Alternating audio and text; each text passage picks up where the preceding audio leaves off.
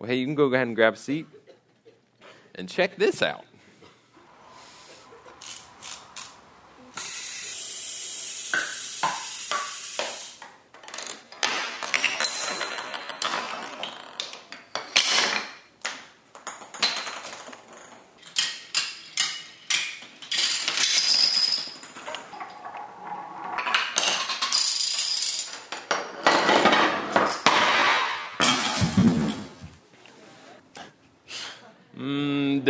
Uh, I'm not too sure if I agree with that message. Uh, but man, sometimes the reality is that we don't know necessarily what's going to happen, uh, what's going to be necessarily the effect or the far reaching consequence of, of a particular action, of a particular thing. When someone wound up that weird little egg timer at the very beginning and hit a little ping pong ball, we didn't necessarily expect to see them trying to justify the hours and hours that they've spent on such a useless contraption. But we don't see that we, or we this happens to us in life man. There's times where we have a certain conversation or we uh, maybe join a certain class or we join a certain organization or we make a certain friendship or we start dating this certain guy or this certain girl and little do we know what the future holds because of that action.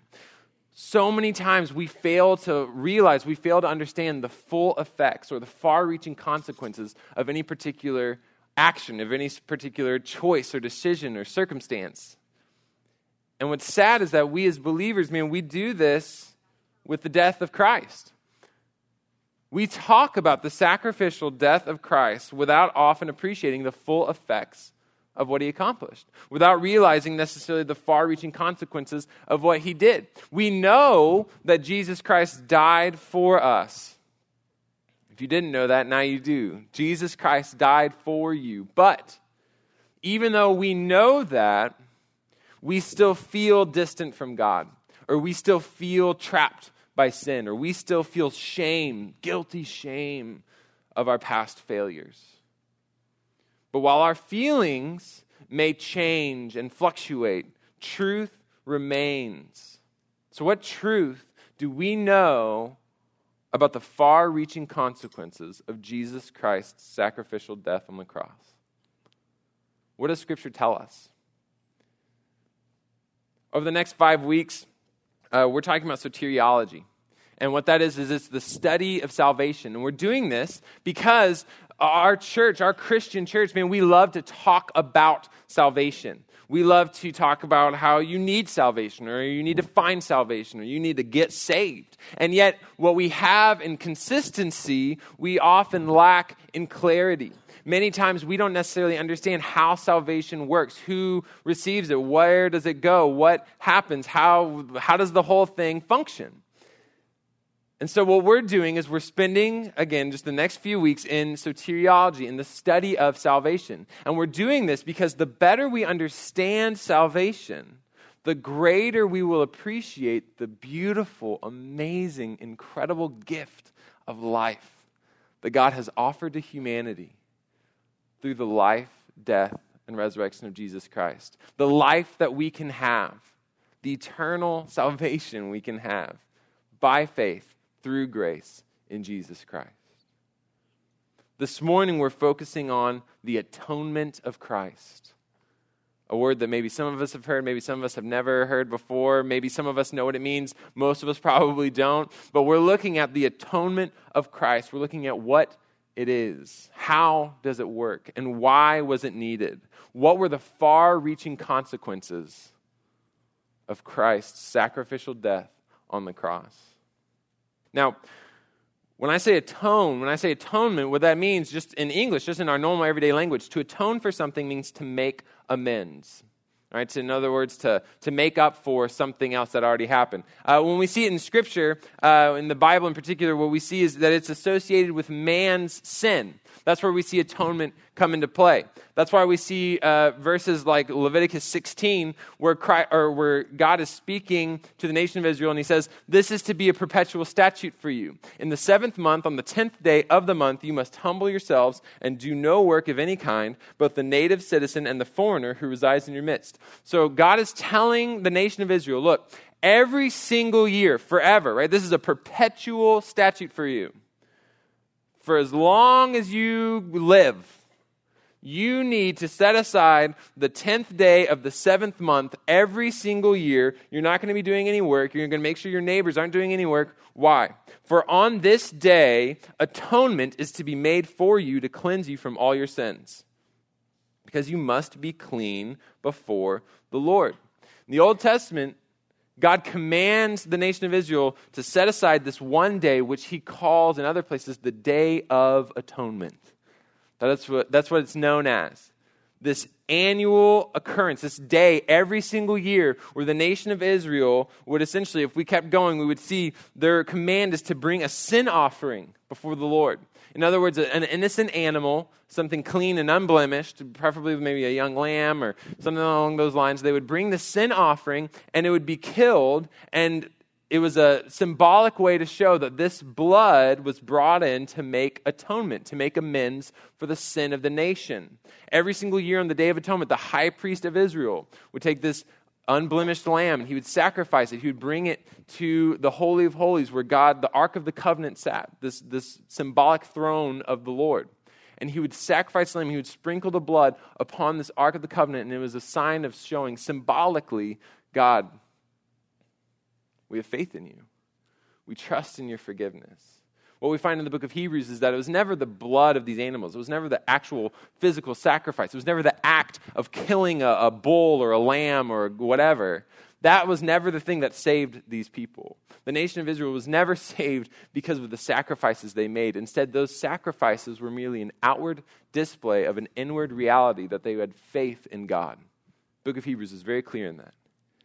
We've always been saved by faith. So, what we see is the Day of Atonement, though, was this big, huge day where this one major sacrifice would be made for the sins of the nation. Which is why it's so beautiful that when we read 1 John 2, as we already did, we see that Jesus Christ himself is the atoning sacrifice for our sins. Not only for our sins, but also for the whole world what we see is that Jesus Christ became that very sacrifice, that one big sacrifice, that atoning sacrifice that all the nation of Israel knew about, right? This was this day that rolled around every single year. They absolutely knew the Day of Atonement. They knew what happened on that day. And what John is saying is that Jesus Christ became that. He was our atoning sacrifice, He was our perfect sacrifice. This is the atonement of Christ. This is what we're speaking of when we say the atonement or the atonement of Christ. This is it. That Jesus Christ was the perfect sacrifice that paid for all of our sin. Now, there's some debate, and we're not going to go into it for very long. I'm just going to touch on it very briefly. But there's some debate about who exactly did he die for. That atonement, how far did it actually reach? On whose behalf was the atonement made. For example, uh, in the nation of Israel, the high priest would go, he would perform one sacrifice for himself so that he would be symbolically clean, and then he would perform the next sacrifice for the nation of Israel. He didn't do it for the, the world, he didn't do it for the nation surrounding him, he didn't do it for the Canaanites or the Philistines or whoever was around him. It was for the nation of Israel. And so some people believe, well, that's what Jesus Christ was. Some people believe in what they call limited or particular atonement, which is that Jesus Christ died for the elect. In other words, Jesus Christ only died for the people who would one day put their faith in him for the forgiveness of their sins. They use different scripture references for this, one of which is John 10 11, where Christ is talking about being the good shepherd. And the good shepherd lays down his life for the sheep. In other words, some people would interpret this and say, you know what? Jesus Christ is saying that he lays down his life for a particular audience, for only his sheep, not for the goats, not for the people that don't belong to him.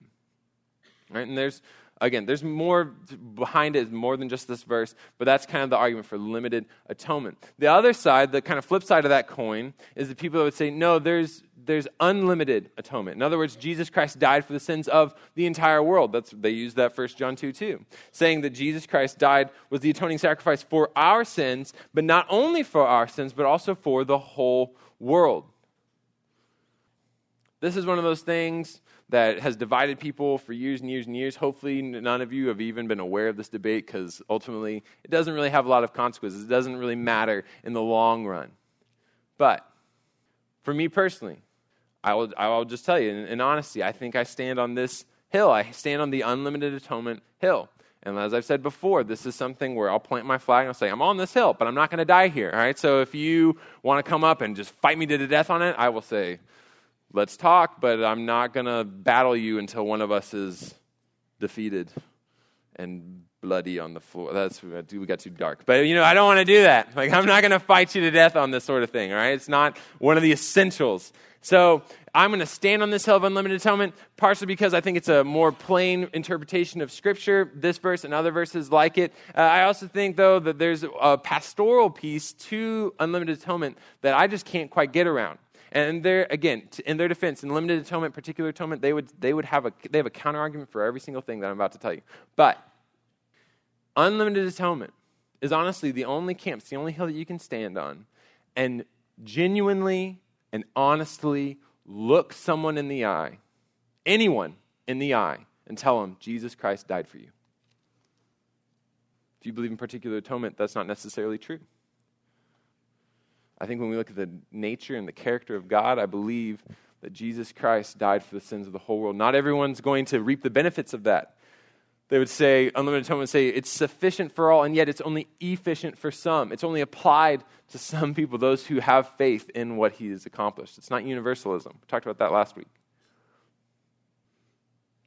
But Jesus Christ, in my opinion, has died for the sins of the entire world, that that atonement reaches to all people.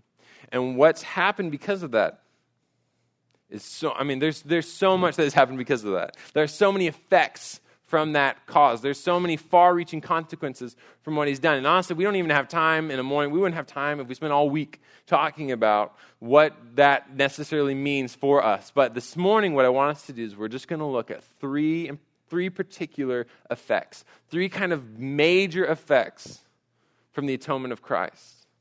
One of which is its effect on man, one of which is its effect on sin, and one of which is its effect on God Himself all these effects from the atonement of Christ. The first one is that we have now reconciliation. We've been offered reconciliation. Jesus Christ provides reconciliation through his atonement. 2 Corinthians 5 tells us that all these things are from God who reconciled us to himself through Christ, who has given us the ministry of reconciliation. In other words, Jesus Christ, through his death, has allowed God to reconcile us to himself. We've talked about this before, but reconciliation at its just basic meaning is that you are restoring a relationship to its original status that you're taking what was broken and making it whole again. That you are bringing people together. If you were best friends two years ago, but then you had the cotton candy incident of 2012 or whatever, and you want to be best friends again, that's reconciliation. Reconciliation is that you're best friends. It's not that you just become casual acquaintances. It's not that because not, it's not when you can just kind of talk to each other and be friendly. Reconciliation means that you are back to your original status. Humanity was originally created in perfect relationship with God, in constant community, in constant fellowship. And God can bring us back to that. Again, He can reconcile us. He has reconciled us to Himself through the atonement of Jesus Christ. Now, what's interesting in the original Greek, as if you're reading this in Greek, you'll notice uh, that reconciliation in, for the Greeks, uh, there were two types of reconciliation. Uh, they had one that was dependent upon both parties, both groups coming together, right? So you had the cotton candy incident of 2012, and after that, uh, at some point, you both have to make a decision. We're both going to come together. We're going to talk about this. We're going to reconcile. That was one term. There's certain terms used in Greek to talk about that type of reconciliation. But they had another uh, reconciliation, another term, another group of terms that would talk about reconciliation that was accomplished by one side, entirely by the work of one party rather than both. In other words, there's a mutual reconciliation, and then there's also an exclusive reconciliation where one side just grabs the other and forces them into it. We have roommates that maybe cause rifts in our relationships, right? We, we, even right now, as soon as I said roommate, you were like, Steve, right? Like you have that guy or that girl that you can think of. You're like, man, yeah, we're not quite clicking today. Uh, for whatever reason. Sometimes our roommates, you know, they live uh, like barbarians, and you know that they're where they are at all times because they're loud and boisterous and doing this and that, and they love to watch whatever movie at 2:30 in the morning and you're like, "Why? Why? Why?" And some of our roommates though, they're like tornadoes. And we don't actually see them really because they're just so quick, but we just feel the effects, right? You walk into the kitchen, you're like, "Holy cow." Steve cooked a pig or something like something happened there's just nothing is clean ever again. It will never be clean ever again, no matter how much I wash it, because of the effects of this roommate. Some of us have roommates. Uh, I had a few like this who were just ghosts, who you would go home and be like, "Was Todd? Has Todd been here?" Was, and you'd kind of see some things kind of shifted around. Maybe a candle would be lit, and you're like, "Oh, what is that?" And we would try to freak each other out. My roommate Ben would be like, Jacob, Todd hasn't lived here in seven years. Like, what? Some of us have those roommates, and man, sometimes that creates tension where they're living in one way or doing another thing, or maybe that's us. Maybe we are living this way or doing that thing, and it creates tension in our relationships. And honestly, that you are only going to reconcile those relationships, you're only going to bring wholeness to what was broken if you are both coming together if both parties are discussing and dealing with the issues that have presented themselves. Now, I currently have a roommate uh, who literally pooped on my floor yesterday. Just straight up, no shame. I, she wears a jacket like a boss, but by golly, she literally defecated on my floor. And the reconciliation that we need, right? The reconciliation that we're going to have is entirely dependent on me. Right? Any reconciliation I'm going to have with my daughter Charlotte, who's 10 months old, that's why she does it, don't worry. But it's normal ish. But my reconciliation with her is dependent entirely on my decision, on my ability to choose to love and forgive my roommate regardless of any questionable pooping decisions she makes in the future. Uh, that's on me. Her behavior is not going to change. We're not going to have a heartfelt discussion about Charlotte. Why? Why did you feel the need to go poo poo then? She would say, bah. that wouldn't get us a lot of, you know, it wouldn't take us too far. That reconciliation is entirely dependent upon me. It's a one sided, exclusive reconciliation. And wouldn't you know it? As we're reading the New Testament, as we read 2 Corinthians 5:18, when we see reconciliation between God and man, when God reconciled us to himself, that is that exclusive, one-sided, one-party, only the work of one member reconciliation. Every time. The reconciliation we have with God is entirely by his work. Our reconciliation to God is the whole work of God in Christ, by which He changes our relationship from hostility to harmony. That's beautiful and it's amazing. And praise God for that. The atonement of Christ has a drastic effect on man in that we are now able to be reconciled to God by his act why Paul says in Romans 5, we have been declared, since we have been declared righteous by faith, we have peace with God through our Lord Jesus Christ. We have perfect relationship. We have peace. We have harmony with God through our Lord Jesus Christ. The atonement of Christ provides peace with God. That is something so valuable. That is something to be cherished, something to be thankful for. The atonement of Christ doesn't only have this effect on man, it also has a very severe, drastic effect upon sin. Ephesians 1 tells us that in him we have redemption through his blood, the forgiveness of our trespasses according to the riches of his grace.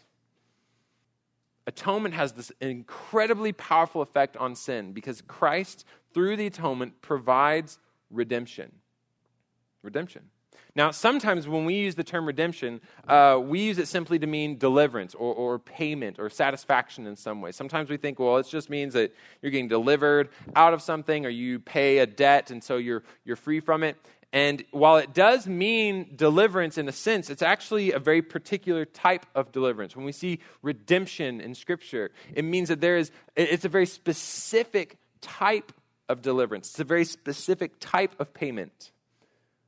In that it's a deliverance that requires a payment of a great price.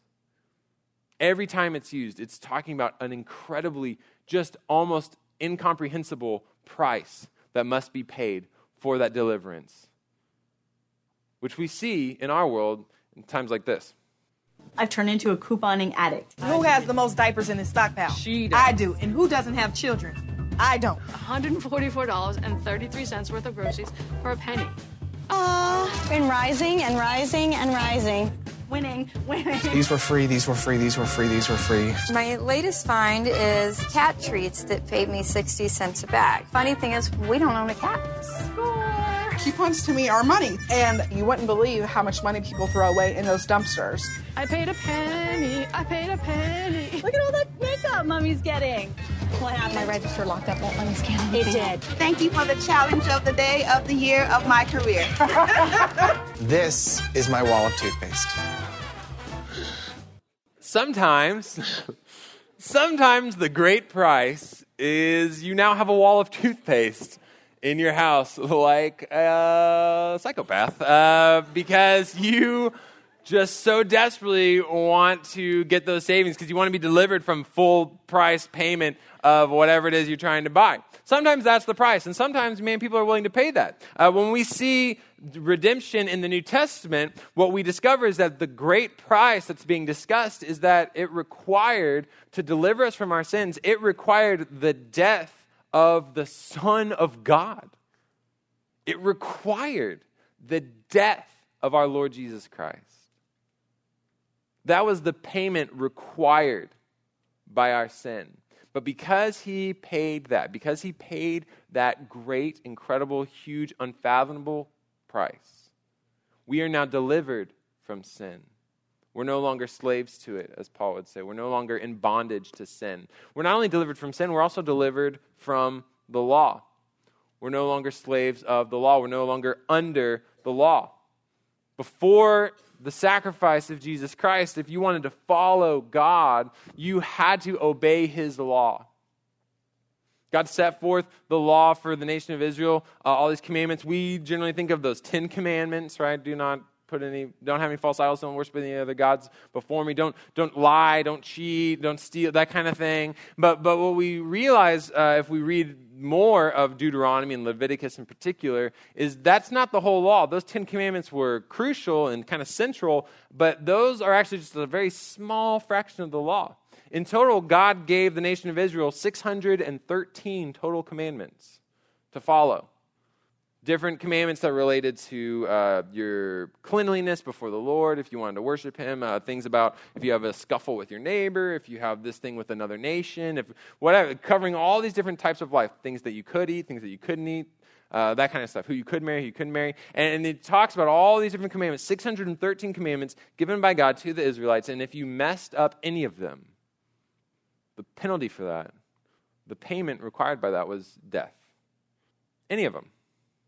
That's why the nation of Israel would perform, again, those sacrifices.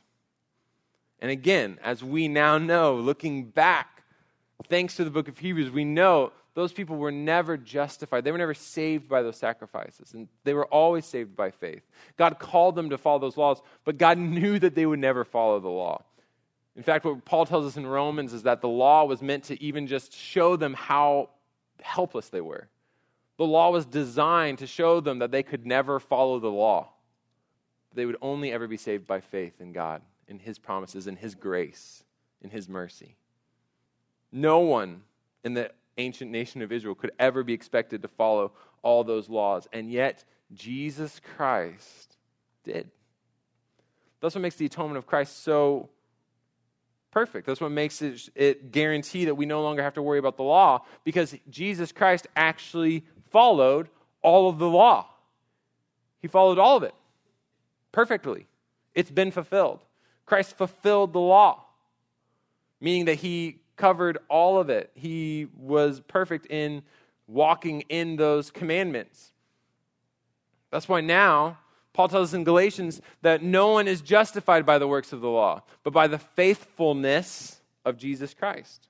We have come to believe in Christ Jesus so that we may be justified by the faithfulness of Christ, not by the works of the law, because by the works of the law, no one will be justified. No one ever has been justified by the works of the law, is what he says going on in Galatians. He says, instead, we are justified. In other words, we are made right before God, a Christian term that we'll actually talk about in a couple weeks. But we are going to be justified. We are saved not by the law not by obedience, not by following these, this list of rules, but instead by the faithfulness of Jesus Christ.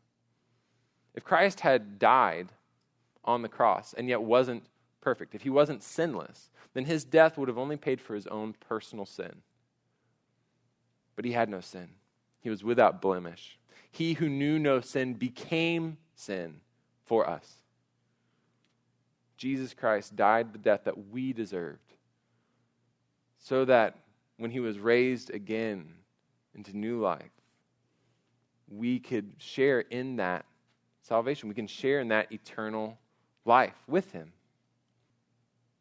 So, what we see in Galatians, we see all throughout the New Testament, is that Jesus Christ, his atonement, man, it, it fulfilled the law. We're not called to, we're not under the law anymore. Now, God still calls us to obedience right? He still wants us to obey, but it's out of love. It's not out of a fear that I have to obey to be saved or I have to obey to guarantee that I'm saved. Instead, God wants us to obey Him out of love. Christ Himself says that if we love Him, we'll keep His commandments. We have the opportunity to please God through a healthy relationship, through a fruitful relationship, rather than through just a list of rules.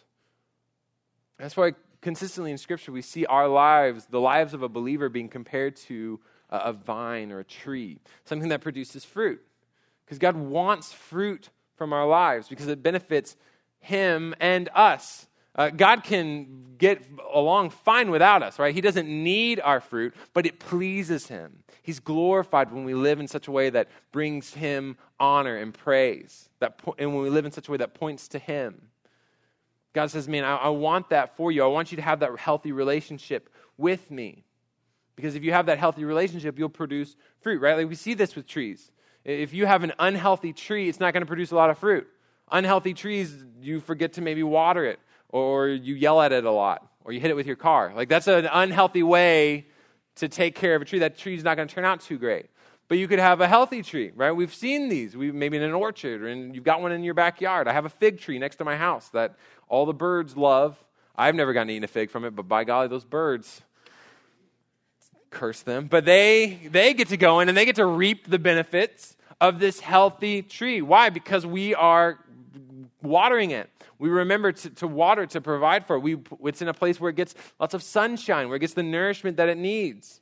Sometimes I go out there, I just I just start massaging those roots, right? Got to make sure, like, you got this, right? Kind of encourage it.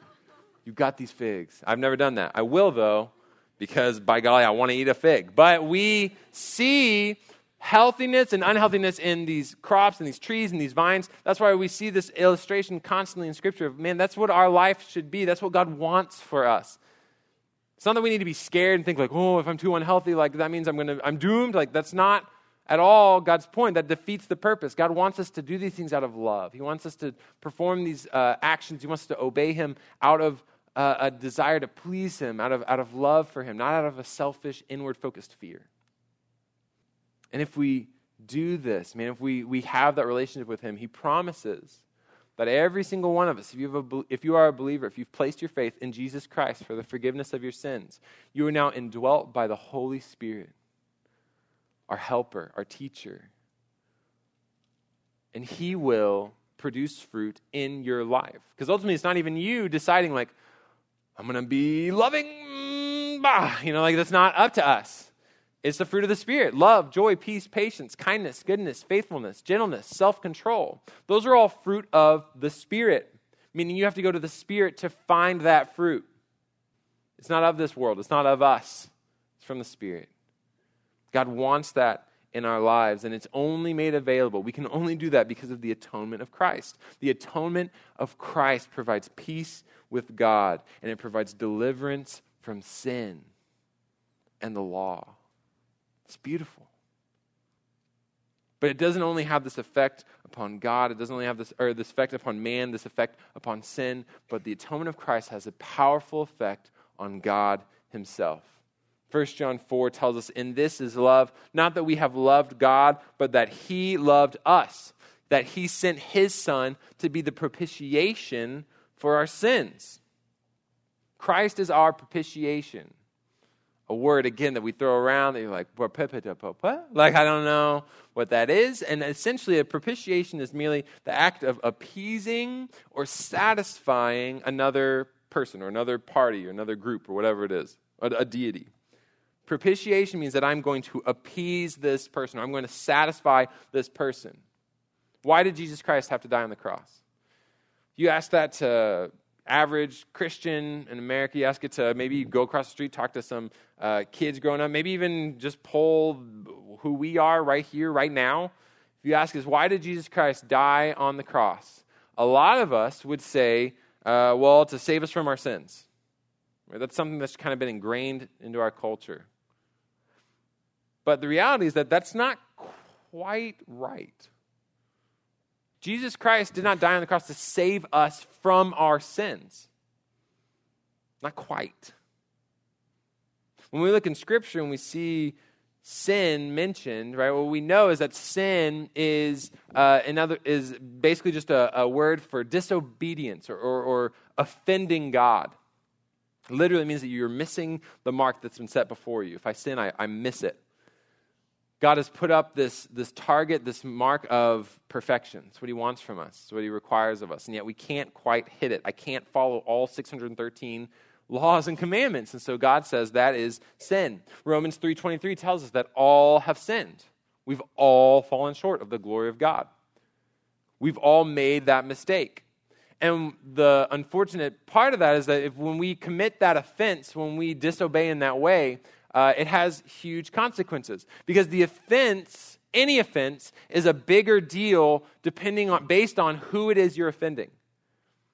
Right? The punishment or the penalty is always uh, it's always connected to who exactly are you offending. If you came up uh, after this morning and you were offended, maybe you like thought something that I said about this was uh, wrong, or you're like, plaid what? And so like you come up and you're like upset at me and you, you're so upset and you're, you're so used to training dogs you spray me with a, with a water bottle okay? You just kind of squirt me right in the face.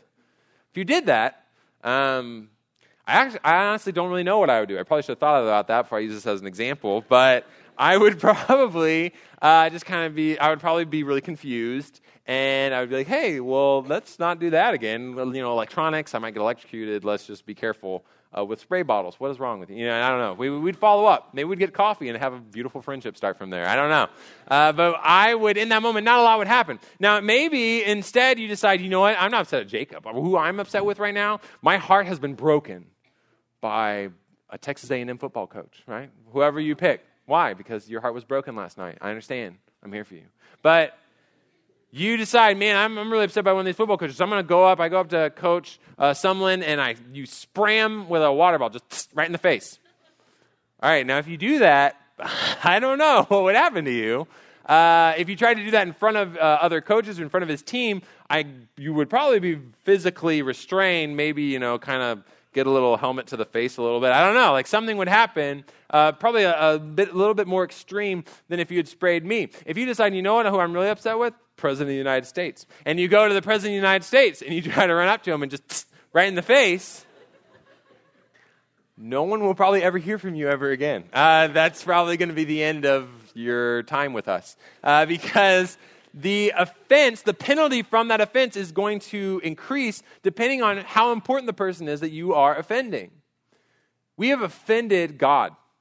Our sin is a disobedience, it's an offense against God the Lord who created all of creation, the God who is outside time and outside space, who's over all these things, who's in control of everything around us, because he made it. When we offend him, he tells us the penalty is death. He tells us the penalty is actually even not just death in the sense that our physical life is over, but death in the sense that, in its most literal sense, the separation, that we were going to be separated from him for all of eternity. That's the penalty because he is perfectly just. he has to punish our sin in that way. He's perfectly just, he's perfectly fair, so he has to punish us in that way, but he's also perfectly loving. So he wanted to send his son to die in our place as our propitiation, which is just another term for substitute. When you see propitiation, what you're seeing is that Christ is our substitute, that he stood in for us. The atonement of Christ, in other words, does not save us from sin. The atonement of Christ saves us from the wrath of God, from the punishment of God, which is brought about by our sin. But it's not our sin that we need saving from, it's the wrath of God. And thankfully, because Christ was our propitiation, because he was our substitute, God's righteousness, his perfection, is satisfied because Jesus Christ lived the perfect life, right? He fulfilled the law. He was without sin. And so he lived in perfect righteousness, in perfect harmony with God. So God sees that and it satisfies his requirement for perfection. Uh, it also satisfies God's judgment, or sorry, justice. God's justice is satisfied because it required a judgment of sin of death. And so Jesus Christ died. And his death satisfied that need for justice, that need to bring about judgment. He acted as the substitutionary payment for our sin.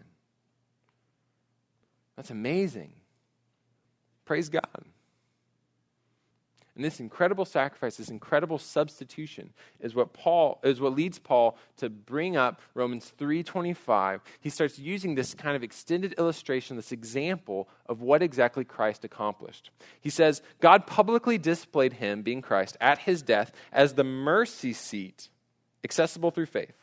This was to demonstrate his righteousness because God, in his forbearance, had passed over the sins previously committed. This was also to demonstrate his righteousness in the present time so that he would be just and the justifier of the one who lives because of Jesus' faithfulness.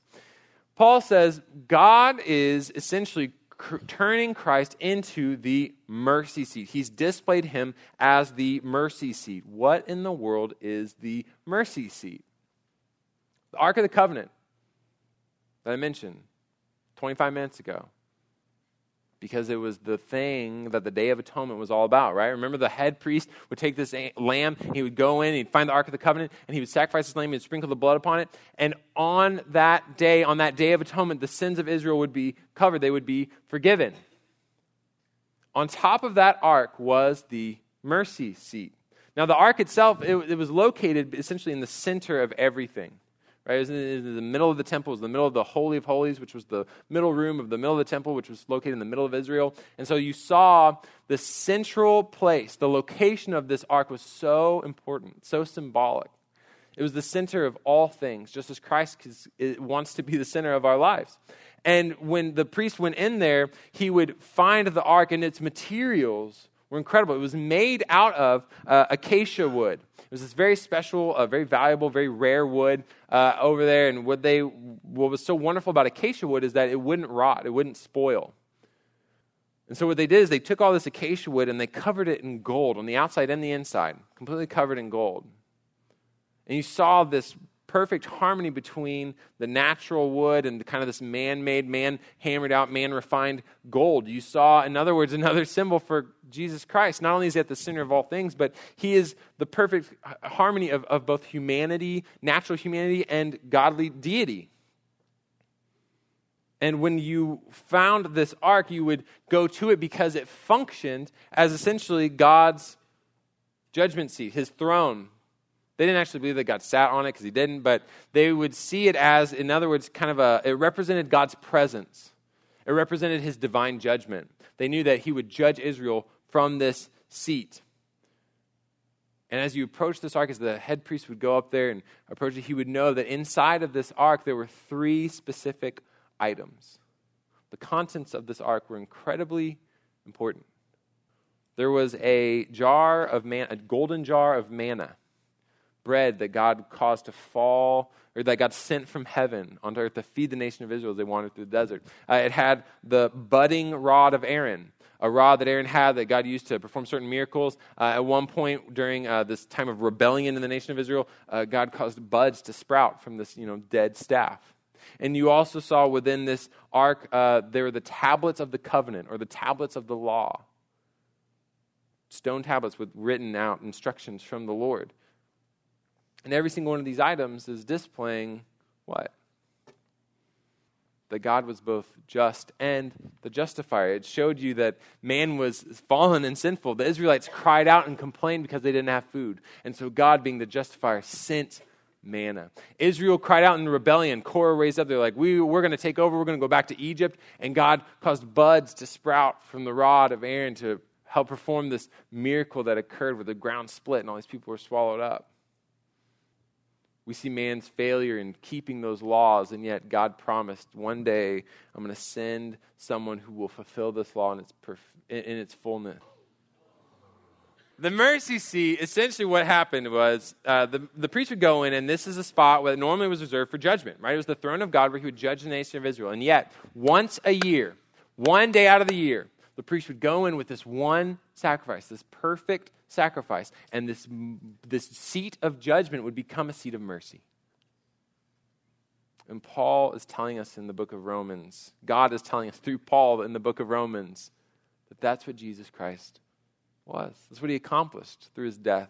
That's what the atonement of Christ provides. That's what it, the effect is on God Himself. That it allows Him, it removes the barriers of sin, it removes the barriers uh, of failure and fault on our side, and it allows God to now turn that seat of judgment into a seat of mercy. It allows the Lord to make, not, not just be just, but it allows Him to be the justifier. It allows Him to make us righteous when we couldn't do it on our own.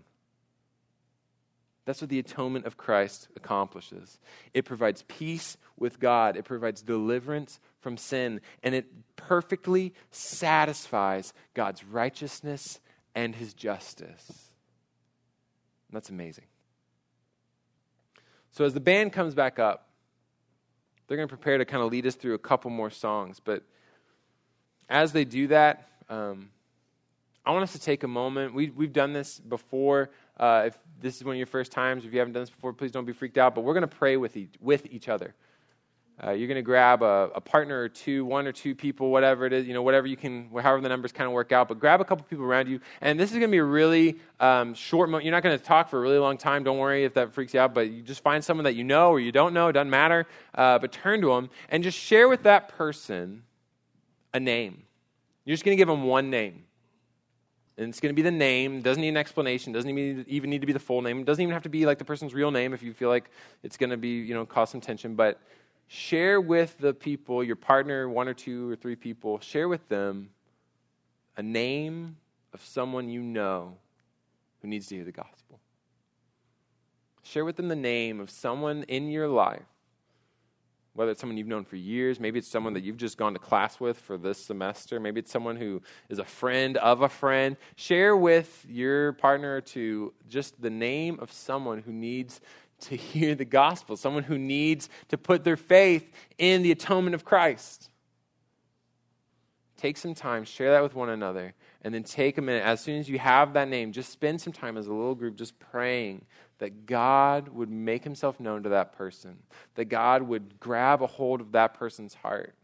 Because ultimately, it's not on, we can't do that on our own. God allows us to partner with Him in, in providing this good news, this gospel of Christ. He, he allows us to participate with Him in sharing the good news of the atonement of Christ the fact that we don't have to feel distant from God anymore, the fact that we don't have to feel trapped by sin, the fact that we don't have to feel guilt and shame from our past wrongs because Jesus Christ covered all of those things in his atonement. We don't we have the opportunity to share that with people, but ultimately it's going to be the Holy Spirit convicting their hearts. So take a moment right now, grab a partner, pray for those names that the Holy Spirit would convict them and lead them to repentance. Pray that right now.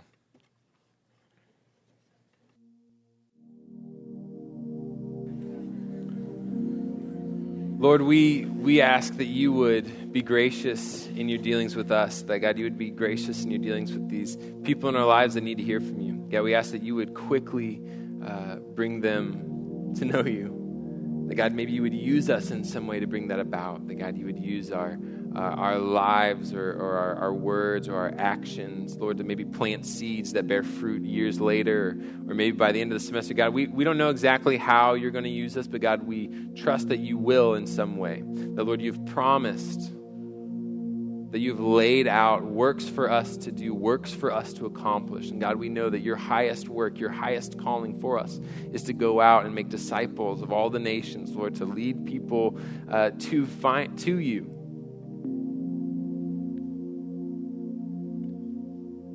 Lord, we recognize that sometimes we, we're, we're pulled back from that mission. We're held back from that calling because we just feel weighed down by, by sin or by guilt.